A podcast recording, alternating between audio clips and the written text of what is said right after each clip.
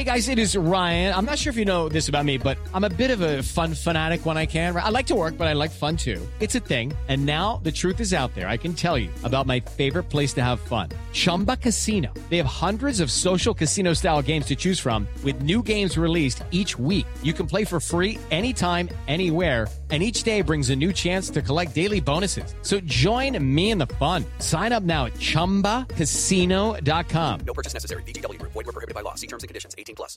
Hey guys, it is Ryan. I'm not sure if you know this about me, but I'm a bit of a fun fanatic when I can. I like to work, but I like fun too. It's a thing. And now the truth is out there. I can tell you about my favorite place to have fun Chumba Casino. They have hundreds of social casino style games to choose from, with new games released each week. You can play for free anytime, anywhere. And each day brings a new chance to collect daily bonuses. So join me in the fun. Sign up now at chumbacasino.com. No purchase necessary. Group. Void were prohibited by law. See terms and conditions. 18 plus.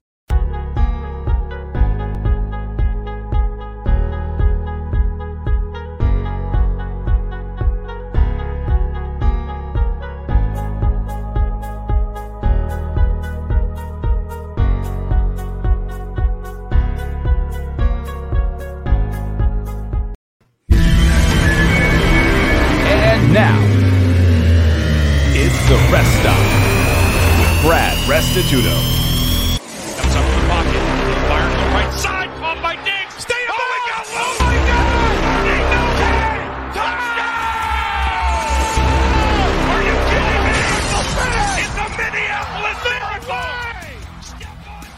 Three words for you. You like that?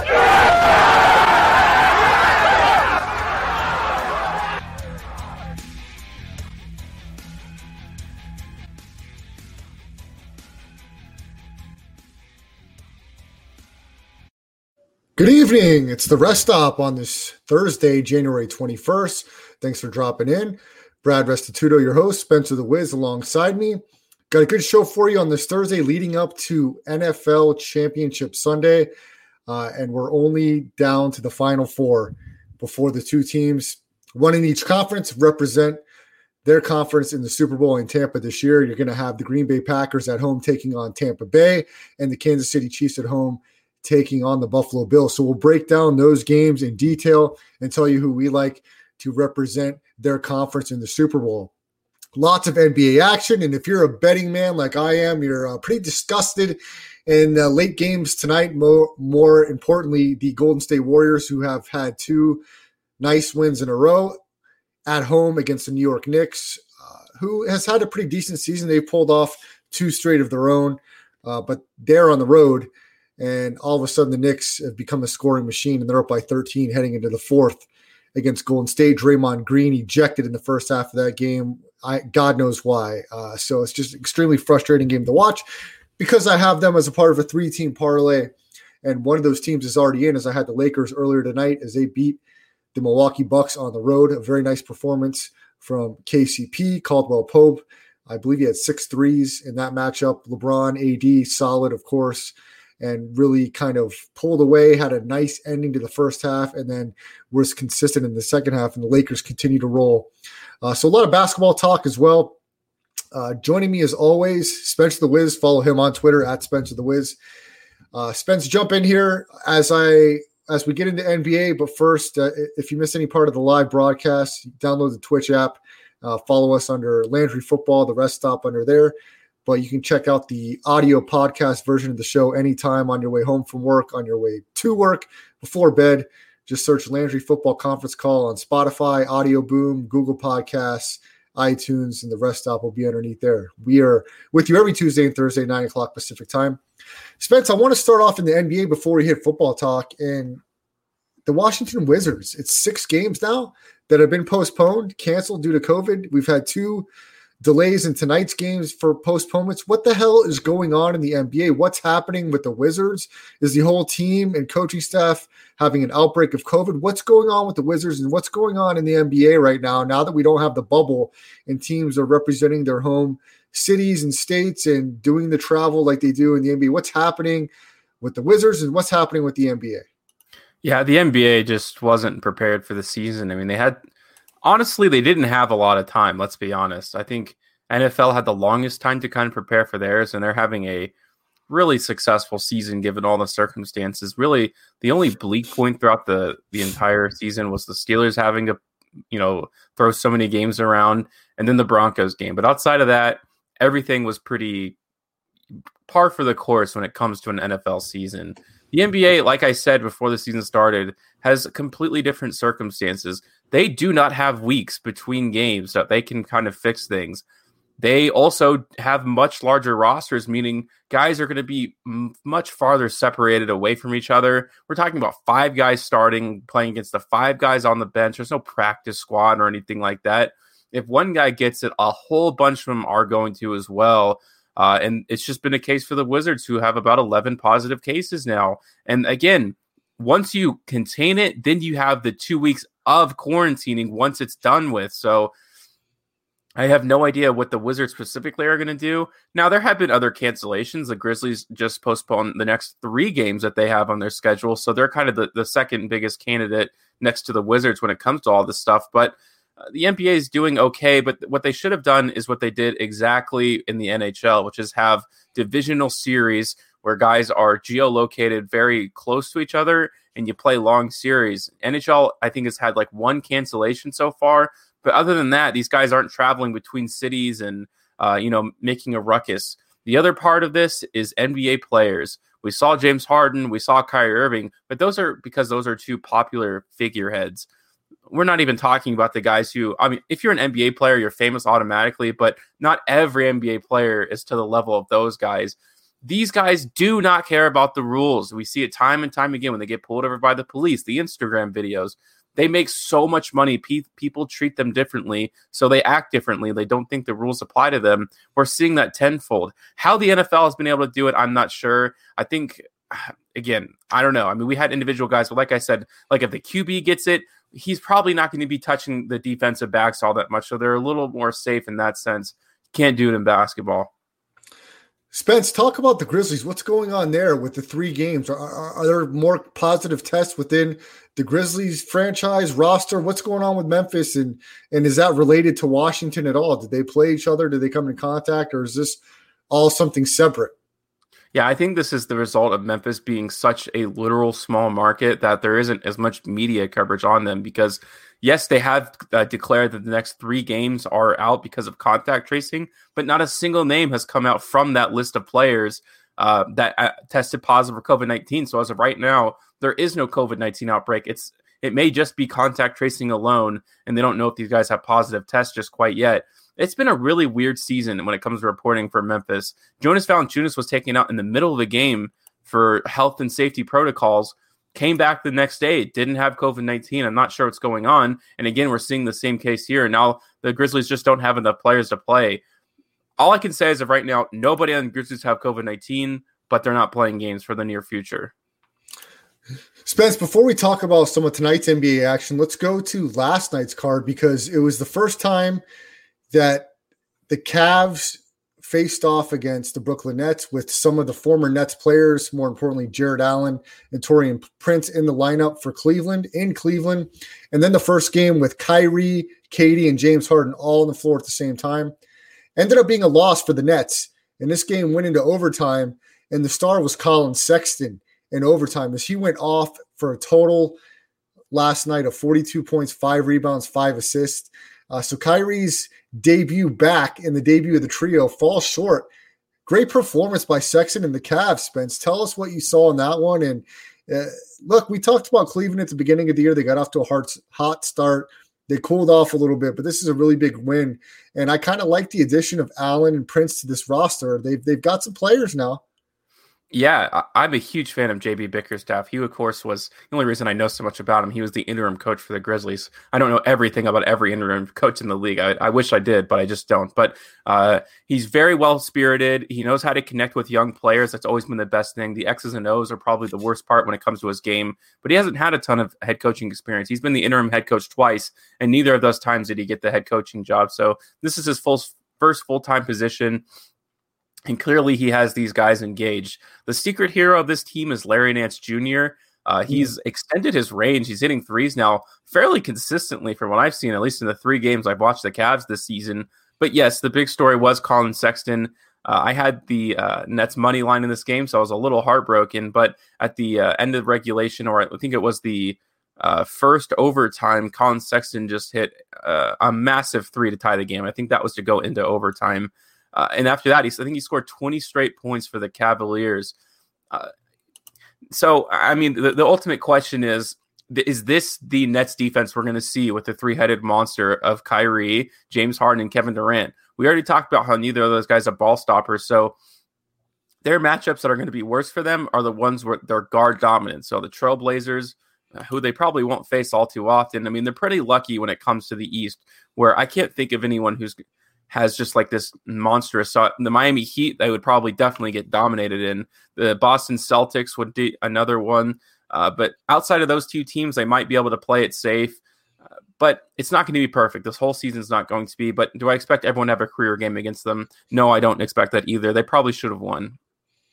Spence also last night, a big matchup between Eastern Conference powerhouses, the Boston Celtics and the Philadelphia 76ers. Joel Embiid had 42 points, 10 rebounds, 2 assists. The Sixers are 10 and 5 on the season, 8 and 1 at home.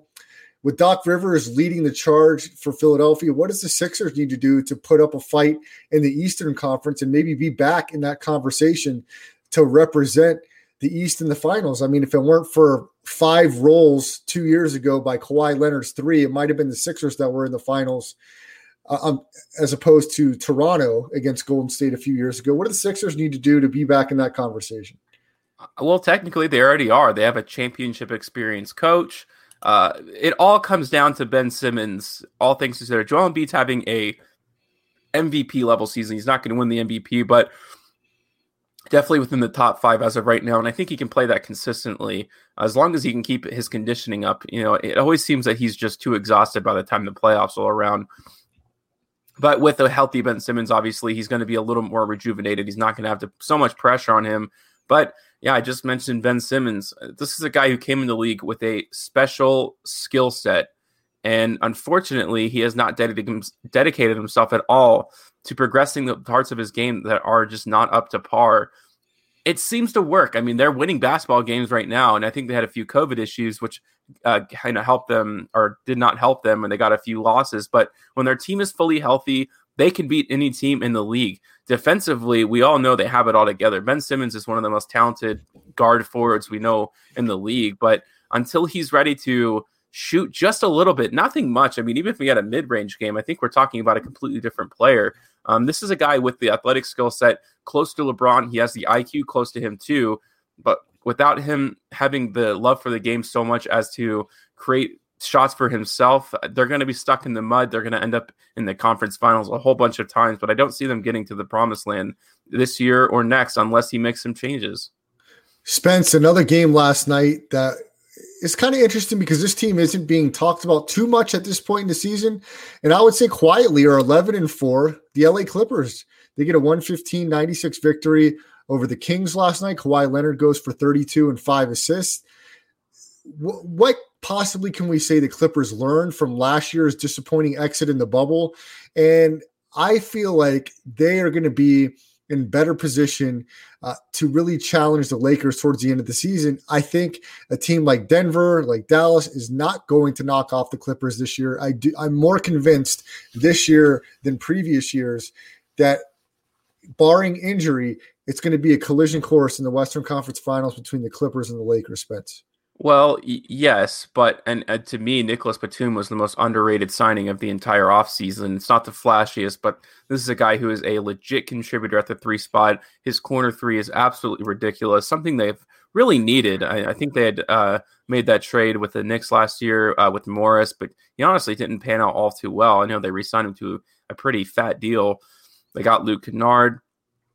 But when it comes to the playoffs, I mean, they're going to be successful. They have Kawhi Leonard. Obviously, he's going to carry your team to a certain extent. They're not going to get bounced in the first round or even the second. So, most likely, it will come down to the conference finals. But at the end of the day, they still do not have a center. They did not address that issue at all. And they got killed by the center position. And we saw how influential the, the big man was in last year's playoff. It's not going to change this year either. Zubac cannot guard Jokic. He cannot guard certainly Anthony Davis. They're going to have the same exact issues, and it's going to be the reason they lose in the playoffs, in my opinion.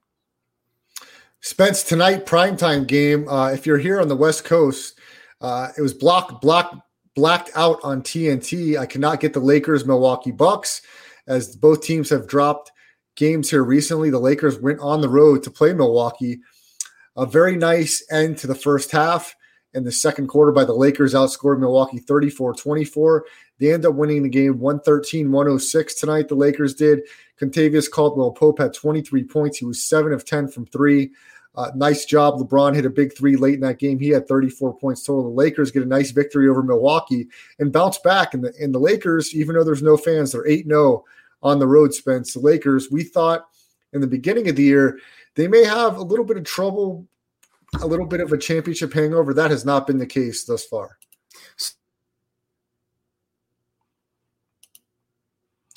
Spence, we lost you there for a second, so hopefully you'll be back here in a second. But uh, more about this Lakers Bucks game. The Milwaukee Bucks, I, I, don't know if they have quite the championship pedigree uh, that we're looking for or expecting to come out of the Eastern Conference. Uh, they, they certainly are a great regular season team, but come playoff time, they just have not stepped up to the plate and the Giannis Antetokounmpo era. They have not. They have not been to the finals since he's been there. Uh, so I'm not really sure what they need to do to get over the hump. I love the addition of Jrue Holiday, their point guard. I think he is uh, a guy that's going to get them uh, possibly to that next level. I think he's that good defensively. I think he's that good offensively and as a facilitator. But I, I just it's hard to be convinced that the Milwaukee Bucks are going to challenge anybody for a title. And if that's the case, and Giannis goes two, three, four, five more years with no title, uh, I mean, what what is he going to be looked at as uh, a multiple time MVP? Spence. It's a little bit of a joke, uh, not a joke. I mean, he is a very talented player. Again, he's someone very similar to Ben Simmons to me. I think he's a little more dedicated to his craft than Ben is but still he keeps that mentality. And I just don't think he wants to live up to the moment. He likes being the symbol for this franchise, but I think he would prefer someone else to take that final shot. Now, that person should be Khris Middleton. It's just not. It hasn't been in the playoffs when they need him the most. He hasn't been able to elevate his game. Now, I think they had a playoff game without him, and Khris Middleton did kind of make that big leap forward. But when it comes to the biggest series in the in the playoffs, they lost to the 76ers, and last year they lost again it starts and stops with Giannis playing above it. When you see LeBron James make that three at the end of the game, it's ridiculous. He should not be making that shot. It's the shot you want him to take, but he makes it because that's how he elevates himself uh, beyond the means of the game. Giannis has yet to do that in his career, and I still don't see it in him. I don't see that extra layer above where he just does something that you don't expect. I agree with you, Spence. And look, the Lakers, uh, like I said, I'm surprised that there's been a few games this year that they haven't gone through the motions. They have been very consistent thus far in the season after coming off the championship. And there's going to be times in the middle or late in the season where they sh- they should be able to rest guys, especially if they get out to uh, continue to play as good as they're playing. And 13 and four record, undefeated on the road. That's fantastic. And it doesn't necessarily seem like Le- LeBron's overexerting himself. Uh, the complimentary guys are doing a really good job. Uh, the Montrezl Harrell acquisition is enormous as far as I'm concerned. Spence, that guy off the bench is fantastic. He's an energy guy. He can score, he can rebound, he can defend. He's really, I love them with the Clippers. He's doing just the same in a Lakers uniform. And look, I, I wasn't convinced last year, and the Lakers got it done, but they they have made me believers this year, especially with their acquisitions playing solid minutes and, and playing an important role. And, and the Lakers, it doesn't seem like there's a contender to them at this point in the year that you're like, ah, yeah, I think that they can give them a run in a seven game series. Would you agree with that? Yeah, and uh, the unsung hero of this all, and I'm sure you just talked about it, was is Kentavious Caldwell Pope. This is a guy who was a bit of a joke for a long time on the Lakers, but we can't have that conversation forever. Eventually, this guy is a legitimate option for the for the team. I mean, today he had a massive game. He hit that huge shot against the Heat in that corner three in the finals. So he knows he can be there for the big moments. He seems to be playing a lot more consistently. he might be in for a decent contract once LeBron James leaves and retires. I think he could go somewhere and make a few bucks. I'm not sure, but uh, everyone else on the team just knows their roles so well, and it's just a testament to LeBron's greatness. It's one of the reasons I think he is one of the greatest players of all time. You don't really hear guys talking behind LeBron's back outside of Kyrie, but we know Kyrie's in a good teammate, period. So that's not really an argument you can make, I don't think. So his the guys love playing for him. He seems to find ways to keep it fresh and exciting, especially for even the deepest role players. Uh, he exuberates greatness. He he leads this team. They should have went out to a sluggish start, just like everybody else did who made uh, late runs in the playoffs. But they're finding a way to keep it all together and look like the greatest team in the NBA once again.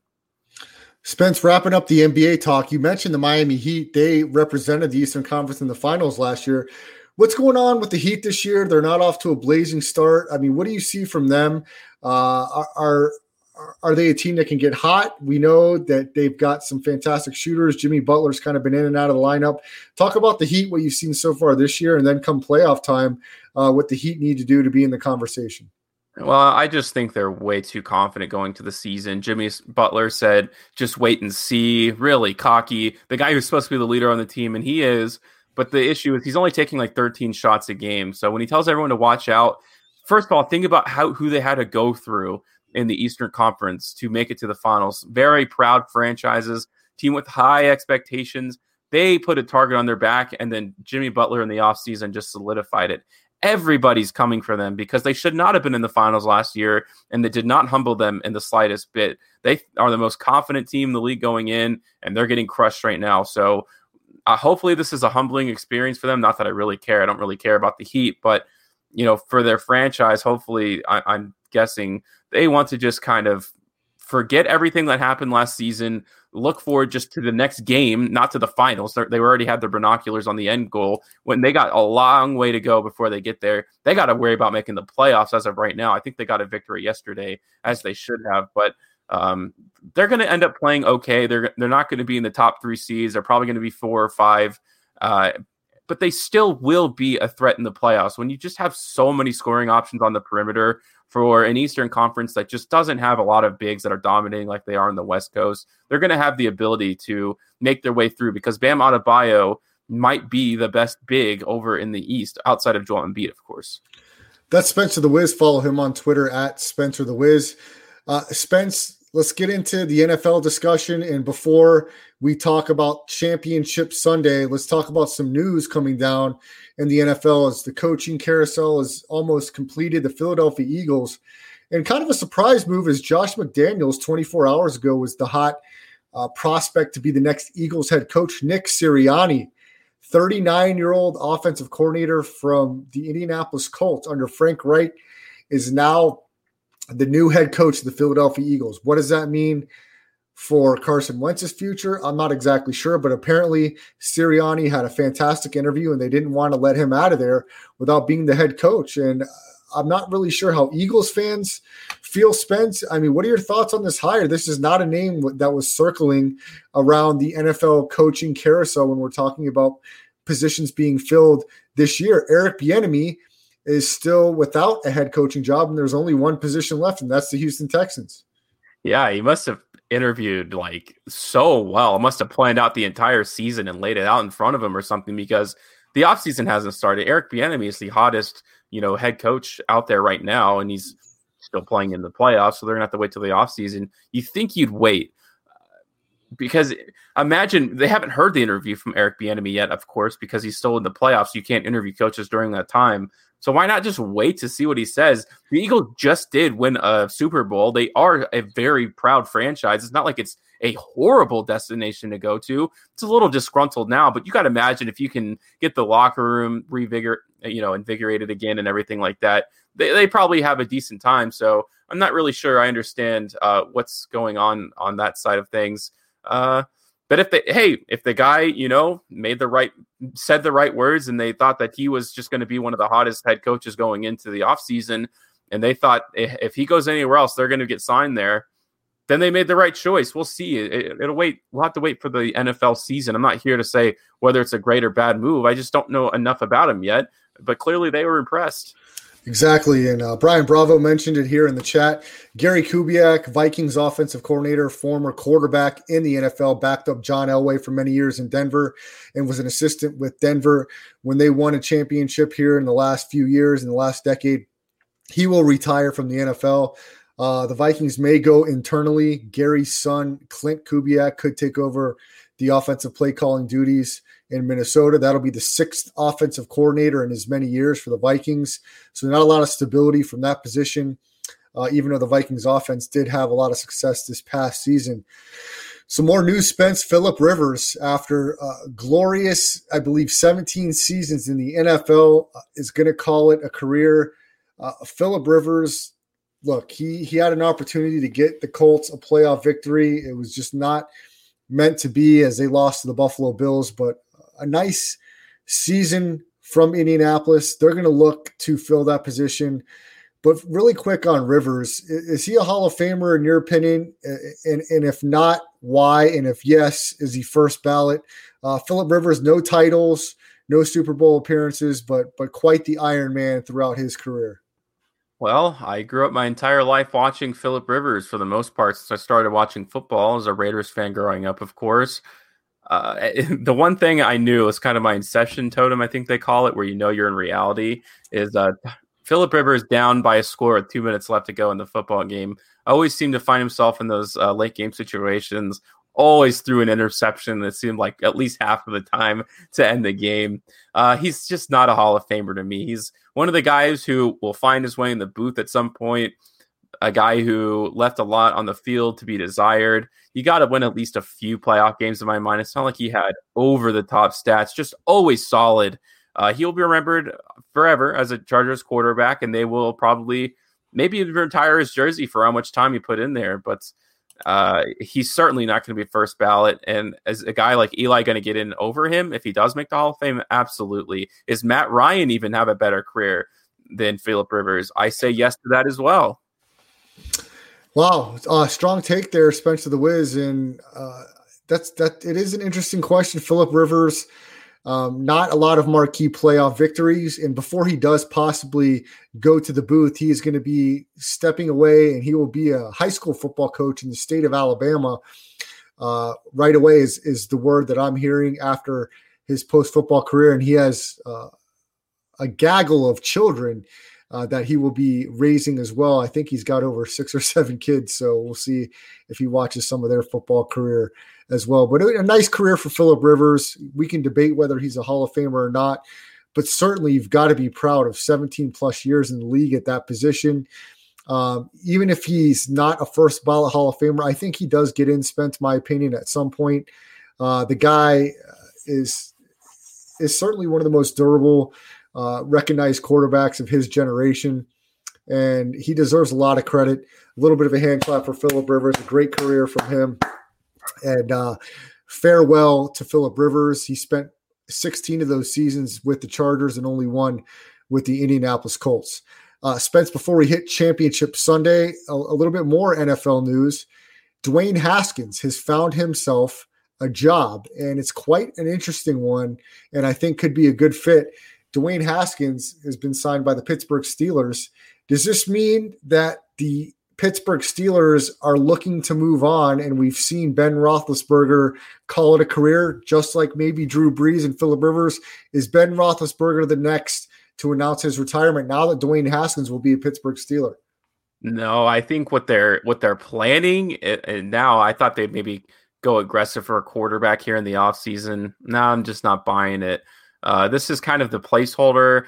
The uh, what they're going to try to sell to fans of the team is this is the guy who's going to back up Big Ben next year. He's going to be, you know, he's going to learn a full year behind him. They'll probably be good next year and then lose again in the playoffs just because Big Ben's body is not made for it. would would they start the first eight games with Dwayne Haskins and then just put in Ben Roethlisberger so he's a little more, you know, uh, ready for the playoffs? I don't think so. Uh, but the thing with Dwayne Haskins, and I talked about this with my dad, is it's not like he played well when he was in. He never really had too many good games, or at least a string of good games. And certainly at the end of his career, he was just one of the worst quarterbacks in the league, straight up. So I don't really know where the excitement comes from. It's literally just because he was a high draft pick and he's young. That's why they picked him up, not because they saw anything out of him. They're picking up completely off of college game tape and potential. This is essentially a new rookie season for him, at least from the Steelers' standpoint. Well, we know that the Steelers in the draft may be looking to upgrade at a few positions. Their running game was not uh, very exciting, especially in important games down the stretch. We, I, I think we can agree that we like some of their weapons on the outside um, with Claypool and company. I, I, certainly don't think Dwayne Haskins is is going to come in and start a bunch of games, even if Ben Roethlisberger eh, does retire or does or the Steelers do move on from him. I think Haskins is going to have to earn a spot on that roster. I do. Th- I would rather have him in the game personally than Mason Rudolph and some of the other backups that they've had down the road. But it could be a good fit with Mike Tomlin and the culture of the Steelers. Uh, but in my opinion, Spence, and you know how I feel about this, I think the Steelers have been an overrated franchise for uh, the good portion of five to eight years. And I don't know what it's going to take for them to get back on track. Dwayne Haskins is not the guy that's going to get them back to Super Bowl glory. I do think they need a franchise quarterback. I think Big Ben's days, best days are behind him. But as we're talking about Hall of Fame quarterbacks, with guys like you mentioned, Matt Ryan, Eli Manning, Philip Rivers, where does Ben Roethlisberger rank all time? And is he a Hall of Famer in your opinion? Matt Ryan? Ben Roethlisberger. Oh, of course, he's of course a, a, Hall of Famer. He's a first ballot Hall of Famer. He's led the team. He was the reason that they won those two Super Bowls. So he's got to get all the credit in the world for it. Yeah, I don't think this is even a discussion to me. Wow, uh, I, you know, I I don't know that I completely agree with that, but uh, he's had a few good years. But I, I definitely think a lot of those successful seasons had more to do with the pieces around him than with him in particular. But uh, you make a good point, and Ben has a lot of followers out there that think the Super Bowl victories had a lot to do with him. And and you know, I I personally think Eli should be a little bit higher on the totem pole than Big Ben with the, the two Super Bowl victories that he had against an undefeated Patriots team and another Patriots team that hadn't been knocked off by anybody else but Eli and the Giants. So, but that's a discussion possibly for another day, Spencer the Wiz. But let's go ahead and get into it, Spence. Championship Sunday in the NFL. We're down to the final four teams. And let's start it off in the AFC. The Buffalo Bills travel to Arrowhead to take on the Kansas City Chiefs. All of the reports are saying it is trending towards Pat Mahomes playing in this title game. It looks like the some in most places the Chiefs are a three point favorite. They may be three and a half somewhere. I, think this could be time, man. I think this could be time for the Buffalo Bills to spring the upset and to represent the AFC in the Super Bowl. There's a lot of uncertainty surrounding Mahomes at the quarterback position. We know what they can do offensively. They can score on the drop of a dime and they can score on and against anybody, but they have still yet to cover a game since November 1st, Spence. They've teetered on the brink of disaster multiple times and got through it this could be the time. We've seen the Buffalo Bills defense make key plays and key moments. And if they can have a little balance offensively, like we discussed, and all Josh Allen has to do is get a little bit hot, uh, we could have a, a classic on our hands come Sunday between the Bills and the Kansas City Chiefs. And he should be able to get to get hot. The Chiefs are not ball stoppers at all, especially in the secondary. Stefon Diggs should have an absolute field day. And they, but they do have to be willing to change things up because if Andy Reid will smell blood if they just start going 10 passes in a row, let's say, or even I think they should. If the Bills were smart, because I think they can have a successful run game, we just don't see it very often. If they come out with like five straight runs, six straight runs instead of the play action, that could carry the momentum for the entire rest of the game. And Pat Mahomes, you know, he may be playing, but we don't know how healthy he is he's going to be out there because he's one of the best competitors in football, without a doubt. He's uh, one of the best quarterbacks as well. We know that, but he's going to go out there because it's unless they literally like bar him from playing because of concussion protocols. Uh, but it never looked like I don't know. When I saw the play, it certainly was nothing close to what Lamar Jackson did. When you see his head literally bounce off to the ground, the other issue is his foot injury. We know the, the big storyline has been this concussion, but he was uh you know not looking so great too. So if he had loses a little bit of mobility, it's not like this Bills defense is a pushover. They should be able to contain at least a little bit. And I say that, and of course the Chiefs, you know, always have the ability to just go nuclear at any given moment. So we'll see if they're able to do that. This could be one of the highest scoring uh, games of the playoffs, and you're right. I think it could be one of the great classics uh, when it comes to this year and maybe even beyond. Looking forward. Well, Spence, we talk about with the Buffalo Bills being balanced offensively, and they've yet to do that by running the football. And you would think if anybody deserved to be unbalanced, it would be the Chiefs with the talent that they have in the passing game. But they are a balanced team, and that helped them secure a Super Bowl victory last year. They went and drafted Clyde Edwards-Helaire in the first round, a running back. We don't know how his health is, but Andy Reid and the Chiefs offense has been very well balanced how to, and I think if they're going to be successful, they're going to want to be balanced again this week, especially with Mahomes possibly not being 100%. Clyde Edwards Helaire, questionable for the game if he could play. Uh, Le'Veon Bell hasn't done too much since he became a chief. Damien Williams, uh, who was important in the Super Bowl victory last year. So let's talk about the Chiefs' running game a little bit, Spence. Their balance has really helped them become a Super Bowl champion and now in the discussion for. Uh, hopefully a repeat if you're a Chiefs fan or player. And the Chiefs, if they weren't as balanced as they have been, I think they certainly have a few more losses on their record. But this is a team that is very well coached. I, I like some of the Bills coaching, but I've said it for weeks now, Spence, that I think that they ha- need to have a little more balance. And this is, of course, the biggest game of the season. Only one more game. This is that game before you get to the Super Bowl. Everything's on the line. You've got to really play – some of your best football at this point. Buffalo has not. They've gotten by uh, playing decent football at times, but certainly not their best game.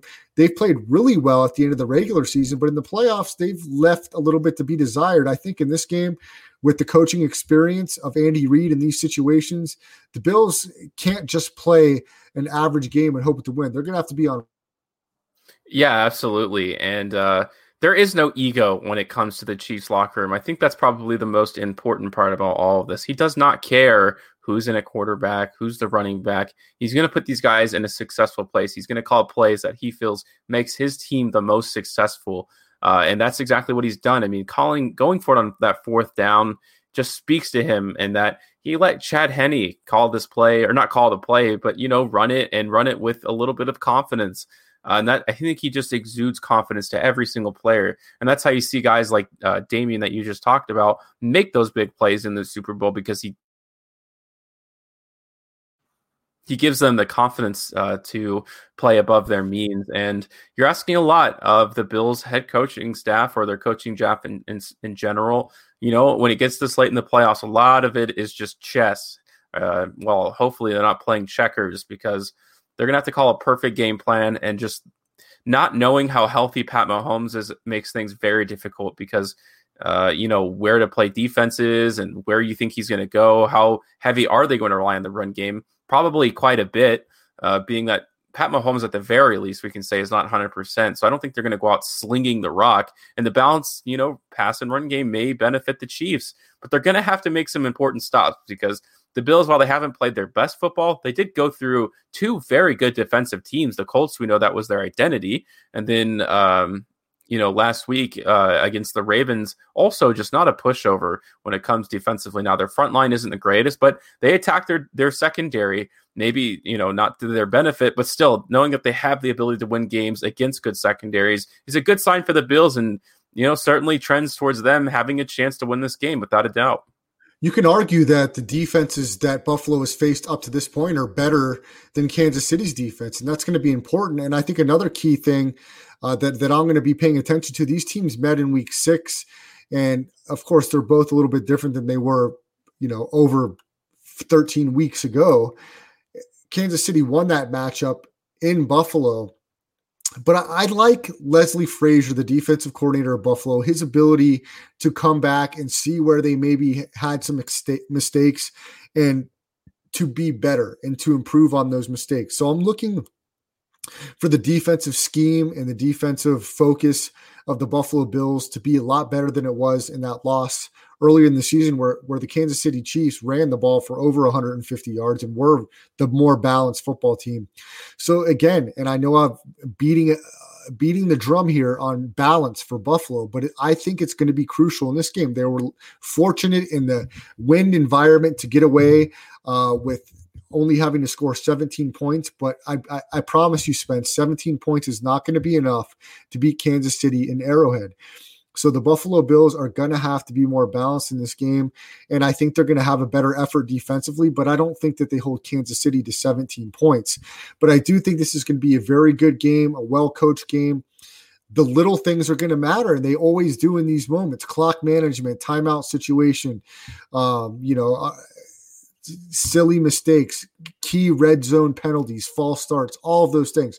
Josh Allen in his career has been perfect in the red zone as far as not turning the ball over. Can he continue that? We've seen Buffalo have uh, created turnovers from their defense in the red zone. He, they did it on Lamar Jackson. This is going to be a really interesting game. I'm excited to watch it. So, Spence, let's pick the games against the spread. Let's pick this one. I'll let you start it off. Kansas City, a three point favorite in this one at home who are you taking against the line? Yeah, and I think we've both been, I think, perfect in the playoffs, or I think I missed one game in the first round. So I feel a little bit of pressure here. What's that? I think we were both perfect last week, if I'm not oh. mistaken. I think we were both 4 0.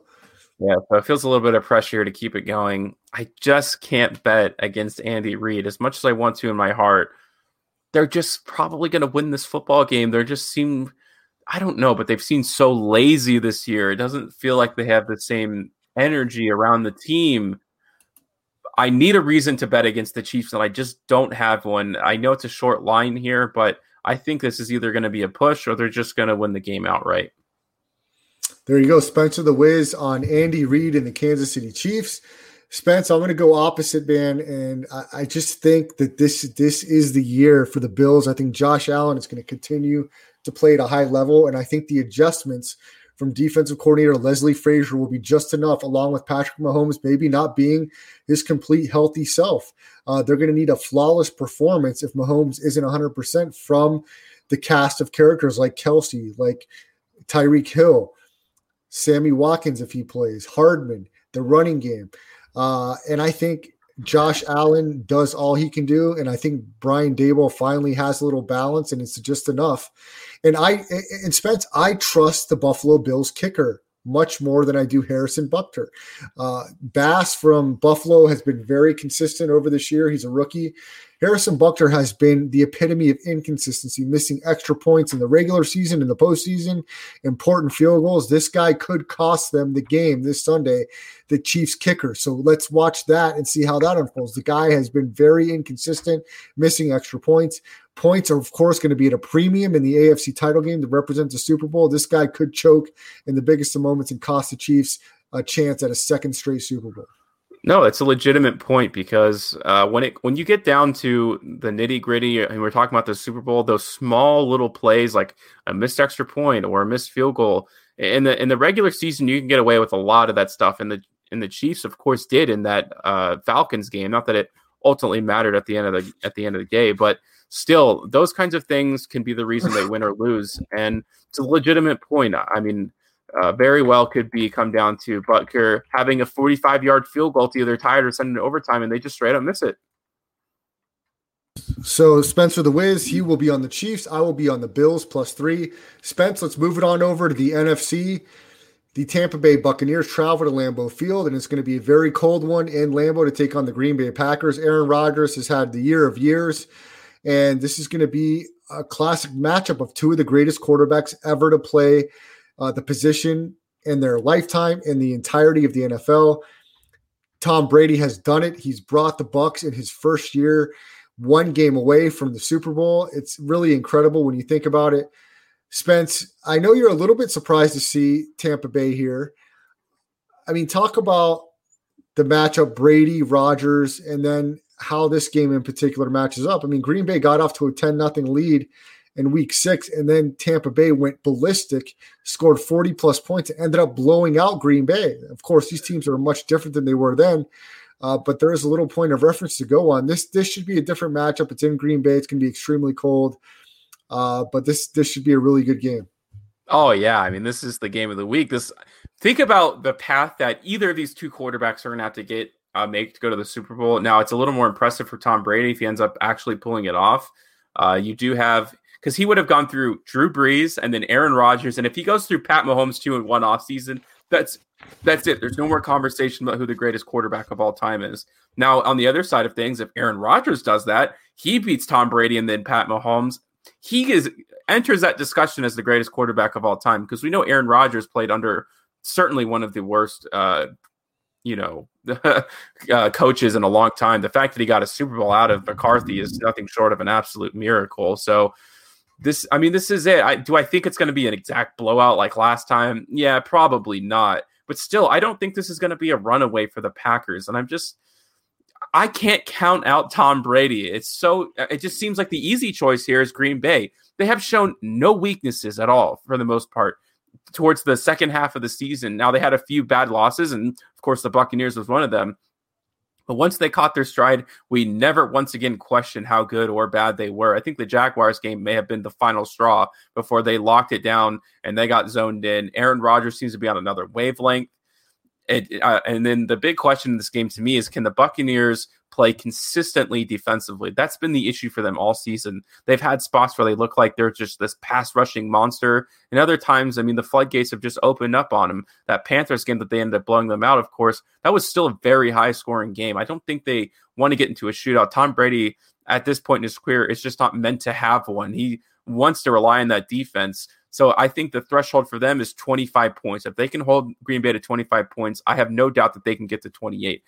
I, know Green Bay's defense has been good, but I still think there's a there aren't the greatest defense of all time, nor have they faced anyone too challenging yet in the playoffs. They're going to be tested here uh, on Sunday, and uh, this is a prime candidate candidate candidate for the over, in my opinion. Spence, it's going to be very very cold in this game. We're talking 20 degrees or less, possible snow. I don't think either team is going to be able to drop back and throw it 40, 45, 50 times and expect their team uh, to come out with a convincing victory. I agree with you that I think this game will be close. The line reflects that. It's only three and a half in Green Bay's favor. We've seen Tampa Bay run the ball pretty successfully this postseason with Leonard Fournette and Ronald Jones. I think they're going to rely on that again. And Leonard, Leonard Fournette is built to run in these conditions. This could be a problem for Green Bay in this environment. Their defense, who has been susceptible to get beat in the running game earlier in this year, they've been solid on Thursday night in very cold weather, they shut down Derrick Henry. They're going to have to go off that performance and some similar performances and stop the run. I know we talk about Tom Brady and Aaron Rodgers, but I honestly, Spence, do not believe Tom Brady is going to drop back and throw the ball 40, 45 times. They want to have balance. They've shown balance this year. In some of their best games, they've had their best running performances. It's going to be important in these conditions to do that. And Leonard Fournette is the type of back that can do that. Will Green Bay's defense be up to that challenge? That's something that's going to be a really key factor of this game because I think Tampa's defense can keep Green Bay in somewhat check. Green Bay also is going to try to run the football really, really well. And they've had some success with Aaron Rodgers. AJ Dillon, uh, may not be healthy enough to play in this game. This game is going to come down to one possession, in my opinion, Spence. And it's going to come down to the team that makes the fewest mistakes, the fewest penalties, and can run the ball more successfully. And I think it's possible that Tampa Bay can do that the way that they're built. Tom Brady is going to only elevate the play of his teammates. We've seen that time in and time out. How on point will Aaron Rodgers be in this game? I know that he they can beat some of those secondary players of Tampa Bay, but we've seen the likes of the rookie Antoine Winfield Jr. make key plays, the linebackers make key plays. Will they be able to make key plays on Aaron Rodgers again? Aaron Rodgers uncharacteristically threw two interceptions in the game in Tampa Bay earlier this year. Will he do that again in these conditions? Who will thrive in these conditions? I honestly think Tampa is built in the running game to play a great game here. And that's not an angle a lot of people are talking about with Tampa and Green Bay. This game is going to be another possible classic in this weather, but it's going to come down to who runs the ball better and who protects the ball better. In my opinion, I don't think the quarterbacks necessarily decide this game, unless, of course, Tom Brady or Aaron Rodgers throw multiple picks and the other person does not. Aaron Rodgers, you mentioned it, has been on another wavelength this year, Spence. And can he continue that for one more game to get to Tampa to t- take on uh, the AFC representative in the Super Bowl? And if not, and Tom Brady wins, it'll be the first time in NFL history a team will play the Super Bowl on their home field. And that is if Tampa Bay wins this game against Green Bay. The, the closest time aside from this was about five years ago when the Minnesota Vikings, after the Minneapolis Miracle, took on the Philadelphia Eagles in the NFC Championship game. The Eagles ended up winning that game and winning the Super Bowl. But if the Vikings would have won that game, they would have played the New England Patriots in US Bank Stadium in Minnesota for the Super Bowl. So Tampa Bay's got a real chance to do that. It'll be the first time in history. And we talked before the season, Spence. Okay, who was the most important piece of the Patriots dynasty, Bill Belichick or Tom Brady? Well, it looks through one season like we have far and away the answer to that question, and that answer looks like it's Tom Brady. Yeah, I guess the real debate was who was Batman and who was Robin. And Belichick uh, carried himself as Batman, but it doesn't look like it right now. I'm not ready to say that's the end all be all of the conversation, uh, being that that just how many issues they had. They didn't have a quarterback, and it's hard because they didn't know if Tom Brady was going to leave. So they, it's not like they were preparing for him to. And they weren't a team that was going to go after Philip Rivers. It just didn't kind of fit their style. Like they were always going to try to look a little younger. And it ended up that Cam Newton, of course, just ended up kind of being there uh, for the taking. And then all the defensive players said they're not playing. So once we see a fully healthy Patriots, I guess kind of the the baseline or the checkup for this next season will be if they make the playoffs. Because if they do, I say they're about equal partners. We just know Tom Brady is special. He is a Hall of Fame quarterback. Very a few people said he was a system quarterback. Of course, I never bought into that narrative. Uh, the way he, just the way like LeBron, that he influences the players around him. It's very special. Uh, outside of the way he just plays on the football field, the way he can keep himself composed when things are not going well. Uh, he, he's just a special player. So right now, yes, the score is one nothing Tom Brady, uh, but we'll see next year. We'll check back in and we'll see the progress on that debate. Spence, let's pick the game against the spread. Green Bay, a three and a half point favorite, the over under 51. Who are you taking in the line and give us a score? Gosh, this is such a, two really just tough games to call again, I'm going to go with the favorites here. Give me a reason why Green Bay, like a real reason. I mean, I know what could happen, but what's probably going to happen? Most likely, Green Bay is going to take care of business here. Uh, if Noodle Arm Brady shows himself just a little bit, uh, you know, uh, Aaron Rodgers is going to go for the jugular, and he may end up making uh, this Tampa Bay defense look a little silly, especially if he can get it going uh, with his star wide receiver and everything like that. I'm not sure they have anyone key matchup wise ultimately Green Bay ended up giving up in that game that they got blown out. They're not going to be giving up at any point in the in this game because it's such an important, you know, playoff game to go to the Super Bowl. I will take Green Bay and I say they win 31 to 24. Spence, I thought you were going Tampa Bay with all that talk earlier. You've, you've it seems like you've changed your tune a bit. I'm going to say Green Bay barely gets the cover and barely goes under 27 23 Packers. Lands on 50 and Green Bay covers by the hook. And I think it'll be Packers, Bills in the Super Bowl. Spencer the Wiz thinks it's going to be Packers, Chiefs in the Super Bowl. So it's going to be a fantastic championship Sunday. We'll be back on Tuesday to talk and recap the championship games. As we're wrapping up, Spence, I want to get your opinion. UFC 257 Okay, Conor McGregor back in action, taking on Dustin Poirier. It's a rematch. These two fought previously. McGregor won the previous belt with a first round KO. This is a big fight. Conor McGregor, one of the biggest stars in sports and in MMA. Uh, a lot of fans excited to see him back on their television screens as it looked like he announced his retirement earlier in the year, but that didn't last very long. Poirier McGregor, too, Spence. Will you be watching this fight? I know you and your dad are big UFC guys here as of late. Uh, tell me where you'll be watching this fight and how do you expect it to to shape up, McGregor Poirier? Well, I'll be watching uh, from home. Uh, I don't, uh, you know, I take COVID very seriously, so I'm not going out. I would love to. I mean, this is kind of one of the saddest events I would say of 2021 so far. I'm not the Capitol bill. I'm sure that's the saddest, but uh, in terms of just the sports world, something you would love to see, something you would love to go out for. I'd love to go to a bar with some of my friends and just watch this fight because I am getting really into it to be honest with you, I'm not all that much invested in Conor McGregor. I love the storylines that these guys have, like trying to make a name for themselves more than a guy who, you know, just makes headlines. And I get it. He makes a bunch of money. He's actually a really heavy favorite in this matchup, too. I think he could lose, but because people are betting him so much, he's always just going to naturally be a favorite. He's going to put eyes on the screen. This is going to be the most watched UFC event uh, probably of the past year. Uh, that'll be kind of the Google, what you'll see on the score, what you'll see on ESPN.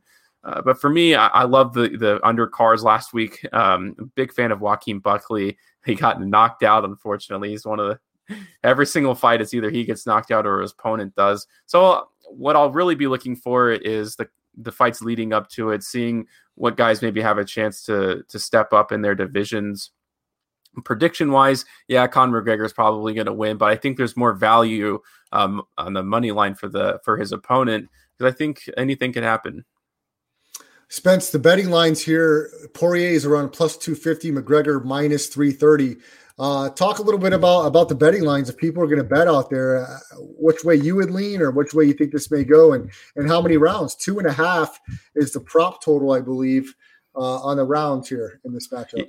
Yeah, I mean, I, I do like his opponent, but uh, I'm more confident in the under and two and a half. I think either Conor McGregor is going to come out and just knock him out like last time, or he is because I think there's he just he's so polarizing of a character that his fights are always going to be a little elevated above the rest of them. There's always going to be a little more pizzazz. I think a lot of the kind of animosity between fighters is artificial because after you see they end up dapping it up after the fights and stuff like that. There will be no dapping after this one, uh, as far as I'm concerned. So that's just kind of I feel about the fight. I'm excited. I'm going to watch it. So we'll we'll see what ends up happening. Uh, Conor McGregor is going to put on a show, and we'll enjoy it. That's kind of my final. You know, that's just kind of how I feel about it. There you have it. Uh, Conor McGregor, Dustin Poirier, UFC 257 uh, will be happening this weekend uh, on pay per view. ESPN Plus. Spence, um, any undercard action on this matchup that you'll be watching at all closely? Any of the female fighters uh, gonna have any big matches this coming in this card? Anything that you're looking at? Yeah, and that's the thing about uh, you, women's fighting in UFC. Like men's, you know, like there's a full on ranking system, and it kind of makes sense. A lot of these guys have a lot of losses under the belt. Some of them had a lot of losses early in their career, and they're building their way up. But in women's, like everybody has a 12 and 1 record, 24 and nothing, and they're like ranked 12th. It doesn't really make sense. What they need to do is either condense it or get rid of one of their weight classes and just figure it out from there because I want to get invested in in these girls, and a lot of them are very skilled fighters. It's very much like the WNBA in that the WNBA is technical as heck, and that's kind of the whole idea behind it. Uh, and it's the same way for UFC. If you like the actual martial arts part of it, not much less the excitement, then it's for you. So I'm going to watch the fights. I'm going to enjoy them, and you may never see that girl ever again for a few cards until uh, until unless you get to the big big names in, in UFC women's fighting who seemingly just never lose. I, think that could be just another issue. Or I think they could they should either elevate these girls if they are dominating as much as they are. Then come on, let's see it. I, I want to watch greatness, but they don't hype it up nearly enough. I'm never excited to watch them dominate. I just watch them do it. It's going to be UFC 257 this Saturday. McGregor, Poirier, myself, and Spencer the Wiz will be following closely to see how that shapes up. And of course, NFL Championship Sunday, which teams will represent their conferences in the Super Bowl? It'll be Green Bay, Tampa Bay at Lambeau Field, and it'll be the Buffalo Bills traveling to Arrowhead to take on the Kansas City Chiefs. As we're wrapping up the show, Spence, if anybody's missed any part of the show, make sure you check out the podcast version of the show iTunes, Spotify, Podcasts, Google Podcasts. Search Landry Football Conference Call. The rest stop will be underneath there. Download the Twitch app and make sure you join us live on my Facebook page or on Twitter at Brad the Believer. Uh, every show, Tuesday and Thursday, 9 o'clock Pacific time. Also, give us a like, um, subscribe to the YouTube channel, Brad the Believer. We're to have some more stuff rolling out in 2020. So I want to thank Spencer the Wiz and for myself, Brad the Believer. Have a great weekend. Enjoy the football, enjoy the fights, enjoy all your sports this weekend, and have a great weekend, everyone. We'll see you back on Tuesday. It's time for today's Lucky Land horoscope with Victoria Cash. Life's gotten mundane So shake up the daily routine and be adventurous with a trip to Lucky Land. You know what they say. Your chance to win starts with a spin. So go to LuckyLandSlots.com to play over 100 social casino-style games for free for your chance to redeem some serious prizes. Get lucky today at LuckyLandSlots.com. Available to players in the U.S., excluding Washington and Michigan. No purchase necessary. VGW Group. Void where prohibited by law. 18 plus. Terms and conditions apply. It's time for today's Lucky Land horoscope with Victoria Cash. Life's gotten mundane, so shake up the daily routine and be adventurous with a trip to Lucky Land. You know what they say. Your chance to win starts with a spin.